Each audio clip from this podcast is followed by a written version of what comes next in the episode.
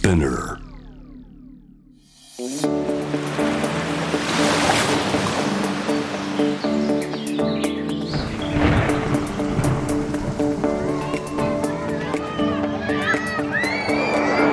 SDGs Explain for Business SDGs を仕事に生かすナビゲーターは SDGs を軸に活動するワールドロード CEO 兼ハフポスト日本版プロデューサーの私平原伊文です。この SDGs を仕事に生かすは国連が掲げる持続可能な開発目標 SDGs を日々の仕事に生かすヒントをゲストとのトークセッションから探していきます。最近そのコロナ禍で改めて移動だったり自動車の存在が見つめ直されてるんじゃないかなって思っていて収録をしている六本木の JWAVE も、ここまで電車を乗ったりとしたんですけども実は電車を乗るだけでかなりのこの CO2 排出されていたりあと日常使いで使う車もですねこちらも地球温暖化の原因の一つでもあるというふうに言われています。でそういった意味では、まあ、かなり SDGs 達成の鍵を握っている業界の一つとも言われてるんじゃないかなというふうには考えております。そこで今回はそんな自動車業界から BMW ジャパン株式会社の広報部長佐藤武さんにお話を伺いますではゲストをお迎えする前にまずは SDGs 関連ニュースをお届けいたします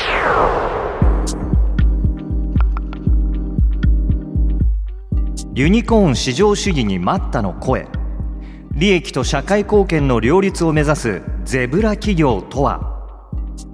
利益と社会貢献の両立を目指すゼブラ企業が今注目されています。このゼブラ企業とは企業価値10億ドル日本円でおよそ1100億円以上の非上場スタートアップ。いわゆるユニコーン企業に対抗して作られた言葉。既存の産業を時に破壊しながら新たな価値やマーケットを創造していくユニコーン企業はイーロン・マスク氏が率いるスペース X などが代表格です。短期的な急成長や株主の利益企業規模が重視されるユニコーンに対してゼブラは中長期の視点で多様なステークホルダーの便益やウェルビーイング幸福を重視しています。ゼブラ企業を提唱し始めたのはアメリカの4人の女性起業家で日本でもこのゼブラ企業の認知が広がり始めているということです。スポーツ界も気候変動と無縁ではいられない。J リーグと環境省がタッグを組んで対策へ。2021年6月28日環境省と J リーグ公益社団法人日本プロサッカーリーグは気候変動対策などに取り組む協定を締結しました。今回締結した連携協定に基づきさまざまなアクションを日本各地で展開していきます。1SDGs の観点での地域の活力を最大限発揮するため地域社会を構成する行政企業金融機関市民団体大学学校サポーター J クラブなどのステークホルダーが一体となった取り組みを実現するための環境整備と情報発信コミュニケーションの推進。2脱炭素社会カーボンニュートラル。循環経済サーキュラーエコノミー。分散型社会への移行を進めるための知見の共有や普及活動行動変容を促す活動での協力。3ホームタウンの地域資源を最大限生かした地産地消の取り組みの推進など5つのアクションを発表し環境省と J リーグは今後具体的なプロジェクトの実施に結びつけていくとしています以上 SDGs ニュースでした。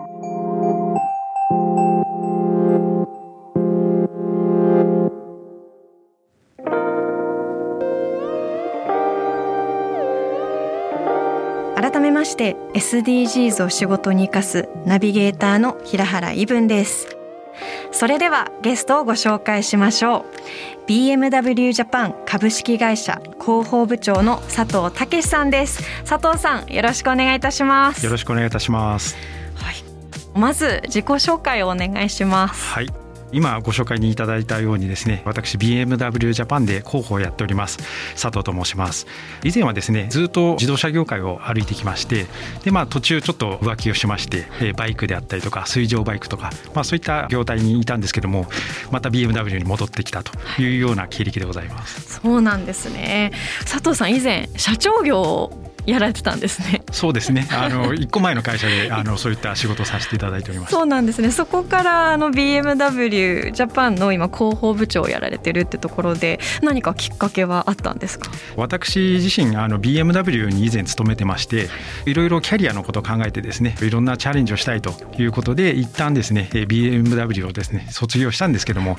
いろんな経験をしていく中でやはり自分は BMW がすごく好きなんだなということが再認識されてですね。なんとか戻れないかなということで、まあ、今回ですねあの縁があって BMW に戻ってくることができました。そうなんですね。でこのですねポッドキャストのタイトルにもありますように SDGs を仕事に生かすっていうところで、まあ、こう SDGs 関連のお仕事をされてる方をゲストでお迎えしてるんですけども佐藤さんも今あの SDGs のお仕事をされてるかなと思うんですけどそもそも SDGs に興味を持ったきっかけっていうのは何かあるんですか？そうですね。あの私個人的にきっかけをいただいたのはですねあの BMW に勤め始めた頃ですかね BMW って50年近くですね環境に対する考え方を真剣に取り組んでいこうというところで環境にどのように貢献できるかという部署をですね50年前に立ち上げてるんですね。なので、えー、まあ、そういった企業理念を知ってですね車ってやはり CO2 を排出しますもんででその中でじゃあ企業としてどういったことでその CO2 を排出したものものをですねニュートラルに持っていくのかさらにはマイナスに持っていくのかといったことをですね日々考えてる会社だったんでそこで影響を受けた感じですかね。そうなんですね以前アウディアウディジャパンの丸田さんという方にもゲストでお越しいただいたんですけども、まあ、その時にその時にもかなり前からやっぱりこう CO2 排出を抑えるために環境のために何か取り組んでるっていうふうには伺っていていろんなこう歴史があってでその歴史に合わせて取り組みを変えてきたっていうふうに伺ったんですけども BMW さんが50年前からこの環境に対して部門を設立して取り組みを始めたっていう何か大きなきっかけって当時あったんですか？やはりあの50年前からですね、まあ、もうそれ以前からもだと思うんですけどもその環境破壊といったものがやはり話し合われていまして特にヨーロッパっていうのはそういったところに敏感な企業さんであったりとかあの人々もやっぱり敏感だと思うんですよね。で特にドイツというあの国柄自然と非常に近い文化を持ってますんでそういったところで車企業として何ができるんだろうっていうのが最初のきっかけと聞いてます。ああそうだったんですね。やはりもう身近にあったからこそあこれはもうすぐさま取り組まなきゃいけないなっていうところで始まったんですね。SDGs でいうと Z 世代ミレニアル世代って言われているいわゆるこう未来世代ですね未来の消費者の方々がかなりここは感度が高いっていうふうに言われてるんですけどもそこは何か実感されますか？そうですね、えー、私2人娘がいるんですけどもいわゆる Z 世代の子たちなんですがやはりいろんなところで地球環境であったりとかこれをすると地球にどういう影響があってで自分ができることは何なのかっていったものがですね事業内でも話し合われてるみたいですしやっぱりそういったことをそのトピックにですね触れる機会非常に多いかなというふうに感じております。授業内でも話し合われてるんですね。そうですね。SDGs とはから始まってですね、はい、じゃあ我々ができることは何なのか、うん、何をしたら貢献できるのかっていうことをなん。か授業でやってるみたいですね、はい、そうなんです。それをお子さんがこう戻ってきて佐藤さんに共有するんですか？もちろん。はいその時お父さんとしてどういうコメントされるんですか？そうですね。一番最初にあのその話になったのがですねやっぱり CO2 の排出のあのトピックがありましてで当然父親として車会社に勤めてるんで、まあ、お父さんの車 CO2 いっぱい出す商品を作ってるよねと、うん、さらに結構出張が多い仕事でもあるんで飛行機に乗るよねと、はい、であなた肉好きよねと。あなた全然環境に配慮してないよねというところからまあいろいろ話があってですね、はい、私としてはあの BMW としてですね企業として環境にまあどのように貢献するかっていう課題をずっと考えていた部署でもあるので、まあ、そういった意味で嬉しくもありすごくチャレンジングだなとい。うふうに思いましたね、はい、率直な意見をこうぐさぐさと日常会話で言われているような状態なんですね。その通りですね、はい、なるほど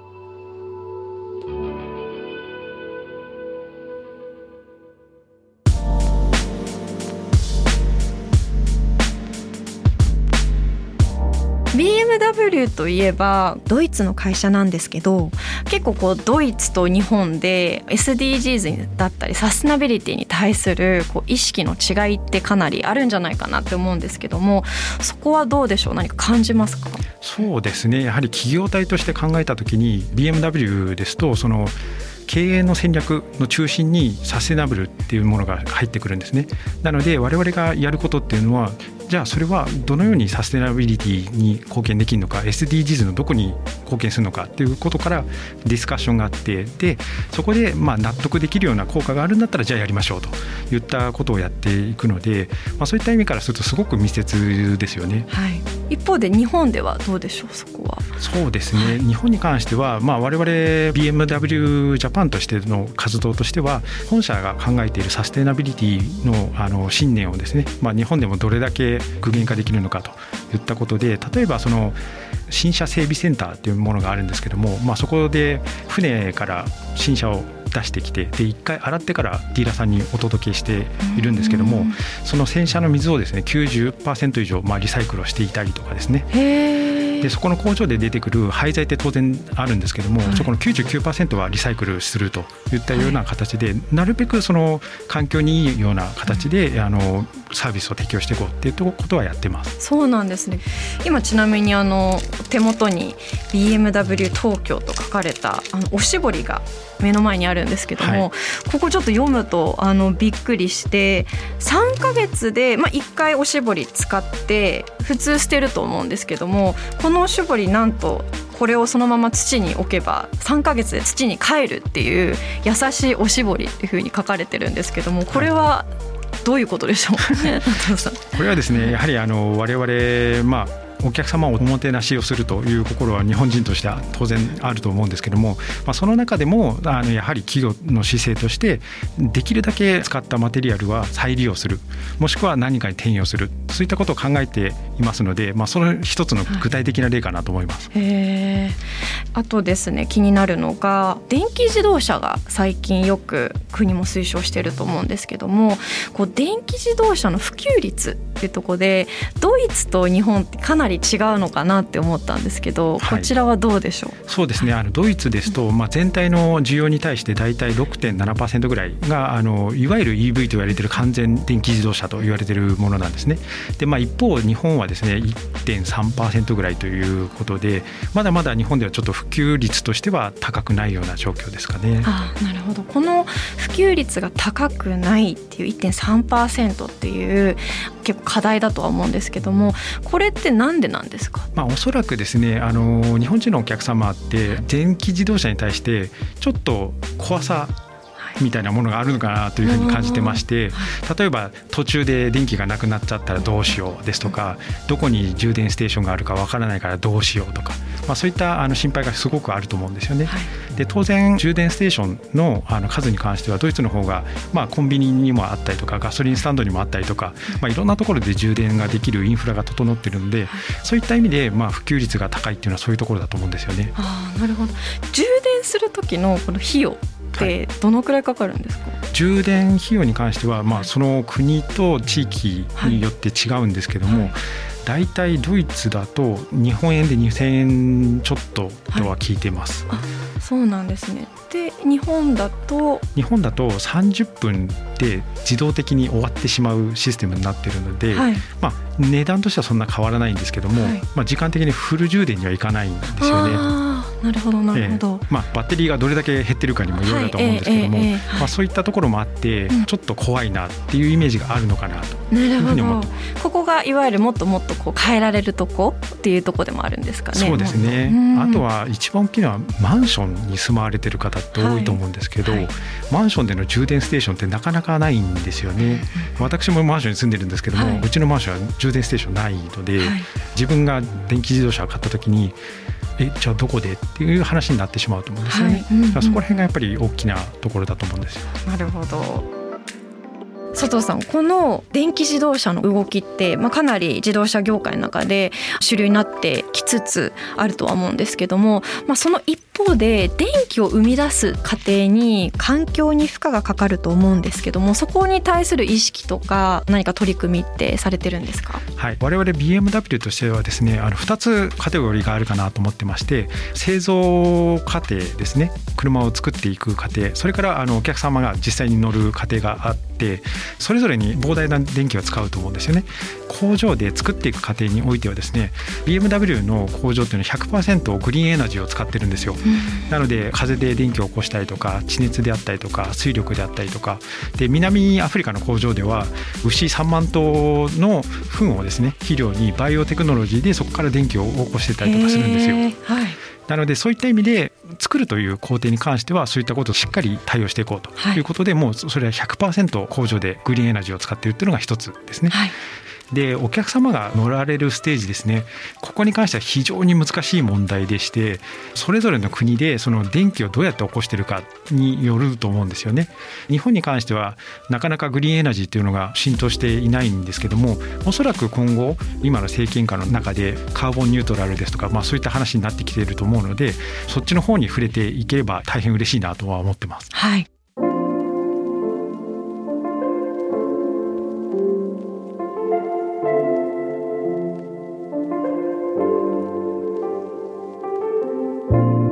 車業界ってすごくあの女性が働きづらいと言いますか女性働いてるイメージがあんまりつかないんですけどいわゆるこう日本とかだとお茶組で女性の方が出てくるってイメージがあるんですけどそこの男女平等のところですね。ここは何か工夫されてることってあるんですか？そうですね。あの BMW ジャパンで言わせていただきますと今大体30%の社員が女性なんですよね。でまあ比率でいくと30%って低く聞こえるとは思うんですけども自動車業界の方でではすごく高い部類ですかね、はい、全世界の BMW の比率が大体20%ぐらいと言われているので、うん、そう考えると日本は女性の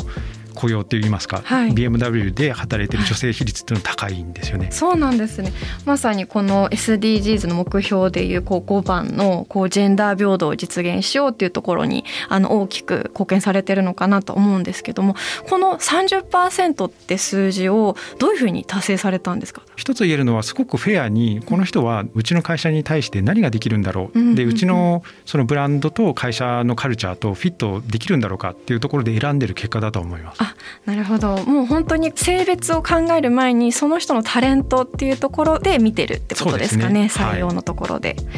でここからですねもっともっとあの BMW ジャパンが取り組んでいる活動にフォーカスしていきたいなって思うんですけども今ってちょっと BMW グループ全体として先ほどサスナビリティが経営の中核にあるっていうふうにおっしゃってたと思うんですけど何か本国の方でやってる取り組みとかってあるんですか、まあ、当然 BMW として車を作っているのでサプライヤーチェーンがありますよね。いろんなパーツを作っていただいてる会社。でそことも一緒に共闘して CO2 を削減しようというところもありますしあと当然生産工程ですね。ここでも CO2 の排出を削減しようと。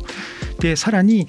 お客様が乗っているフェーズですよね。お客様が我々の車でドライブしているフェーズ。そこでもあの CO2 の削減をしていこうという3つのピラーがあって、はい、そこでそれぞれの対策を取ってるっていうのが一つの特徴かなと思います、うんうんうんうん、日本も同じような形ですかね。そうですね。日本ですと工場がないのでうんはい、でサプライヤーチェーンに関しては日本のサプライヤーさんがいらっしゃるので、まあ、そこは一緒に共闘している感じですよね、はい、であとは我々、まあ、BMW ジャパンとして注力しているのが燃費のいい車を、まあ、できるだけプロモーションしようということで、電気自動車であったりとか、プラグインハイブリッド、それからまあディーゼル車ですね、ここら辺に魅力的な価格でご提供しているという事実です、ね、魅力的な価格でご提供されてるんですね。はい、はあ、ちょっとウェブサイト見なきゃなって思いました。お願いします。はい。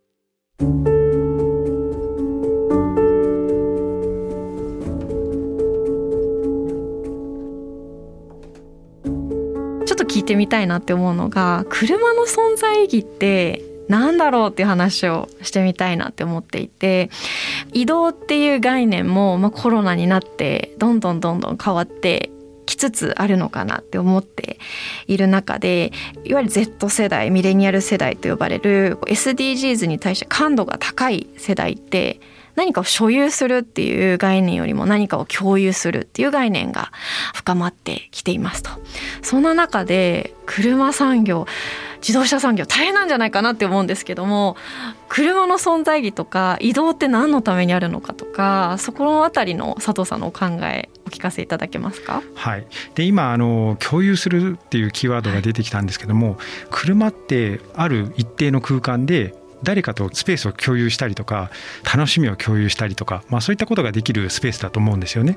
僕自身考えるのはその車のを乗っている時間っていうのはすごく特別な時間でやはり家族との時間の共有であったりとか一人で運転してちょっと今日なんか仕事でとちったけどもなんか運転したら気が晴れたりとか まあそういった空間でもあると思うんですよね。なので確かに車だけで見てしまうと今後どうなるのかなっていう質問が出てくるとは思うんですけどもやはりあの自分が生きていく中でプライベートスペースだったりとかファミリースペースといった意味合いでいけば全然今後もですねそれは続いていくのかなというふうに思ってってます、はい、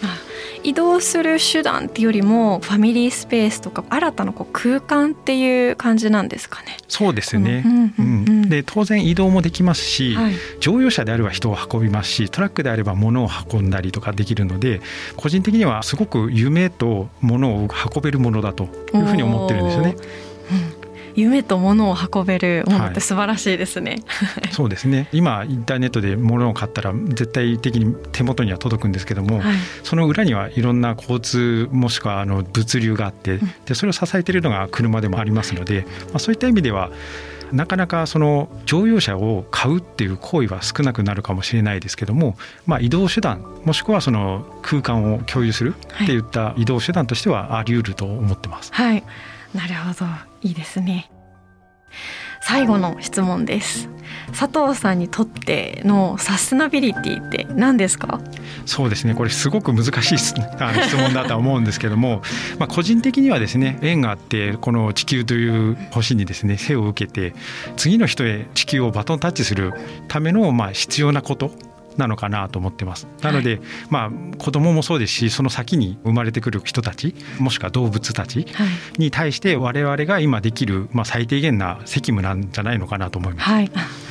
人間だけじゃなくって動物っていうところでもうこの地球上に暮らす全ての生物に対して帰る家をきちんと残すっていうところなのかなって今お話を伺っていて思いました。はいその通りだと思います、はい、ありがとうございます。今日本当あの佐藤さんのお話を伺っていて思ったのが2児の父親でありながらこうしかもそのお子さんもかなり SDGs に感度が高くって授業でもやられているいわゆる未来世代から、まあ、毎日お父さんが働いてる自動車業界ってちょっと環境に悪いんじゃないの？って直で未来のいわゆる消費者の方からコメントいただいてそれをこう仕事にもきちんと責任を持って貢献してってでその循環っていうのがあの今日話を伺っていてすごく感じました。SDGs を仕事に生かす。今回は BMW ジャパン株式会社の広報部長佐藤武さんにお話を伺いました。佐藤さんありがとうございました。どうもありがとうございました。SDGs Explain for Business SDGs を仕事に生かすこ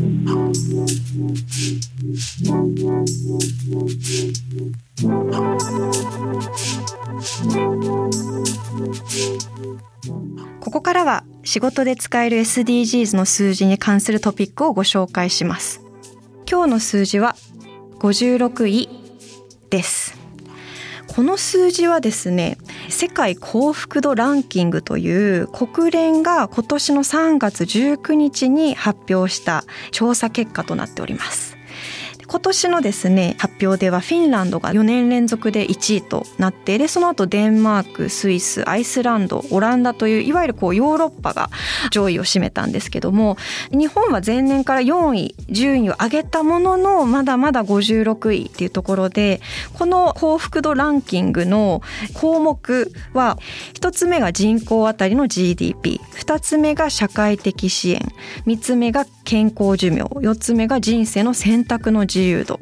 5つ目が寛容さ。で最後が腐敗の認識というところでこの中で、まあ、最も人の幸福度に影響しているのが選択できる実感と人とのつながりっていうところがこの結果で分かったんですけども日本がじゃあなんでこの56位って順位なんだろうって思った時に社会のシステムを見た時にやはりこれまで終身雇用があったりあとお受験っていうものがあったりした中でどうしてもこう自ら選ぶっていうところよりも今ある構造の中にこう選択問題にこう入っていくっていう構造がこれまでのシステムであったかなと思うんですけども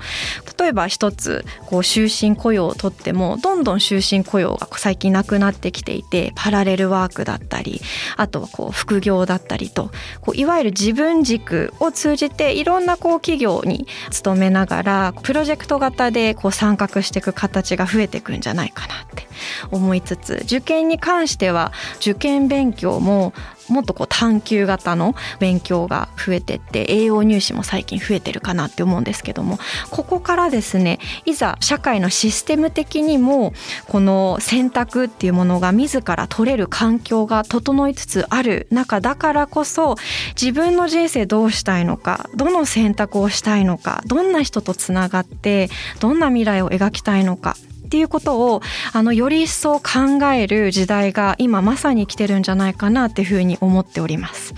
なのでこの順位がですね今56位なんですけどもどんどんどんどん上がっていくといいなっていうふうには思っております。ぜひ皆さんもこの幸福度のですね順位を見ながら自分自身どんな人生を過ごしたいのかどんな仕事に就きたいのかそもそも何のために仕事をするのかこれを振り返ってみて自分の人生の選択肢を改めて考えるっていうこともしてみてもいいんじゃないかなと思いました。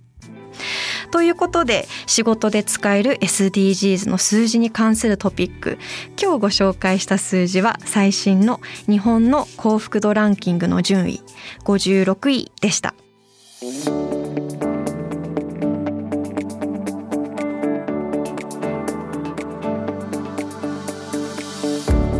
けしてきました SDGs を仕事に生かす今回は BMW ジャパンの佐藤武さんにお話を伺いましたそうですね。すごく私も一車を所有する身として今あの電気自動車への切り替えを考えている中ではあるんですけども電気自動車に切り替えることで満足するんではなくって、まあ、そもそもこの電気ってどこから来ているんだろう。自動車だけじゃなくって家の中の電気をもっとクリーンにもっとこう環境を良くするためにはどういうことができるんだろうっていうのを改めて考えないといけないなって思いました。ましたこの電気自動車に切り替える SDGs に何か活動してみるだけで終わるんじゃなくってもっともっと一生続くような活動を日常にも取り入れてみなきゃいけないなって思いました。ぜひ皆さんの日常のビジネスにも SDGs を取り入れてみてください。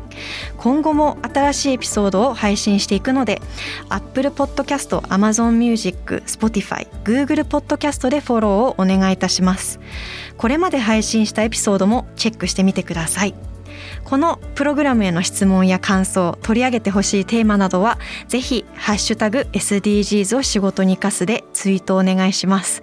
昨日ですね夜ツイッターを見ていてあの応援してます。頑張ってくださいっていうツイートがあってすごく テンションが上がりました。ありがとうございます。生かすの漢字は活動の活です。そしてハフポスト日本版が SDGs ガイドブックを作成しました。ハフポストサイトから無料でダウンロードすることができるので皆さんぜひダウンロードしてみてください。明日の自分の部署ではどんな SDGs ができるんだろう。仕事にどう活かせるんだろう。こんなコンテンツが満載のガイドブックになってます。なので皆さんもぜひ SDGs の情報収集や課題解決に向けたアクションの参考にぜひご活用ください。ということでここまでのお相手は平原イブンでした。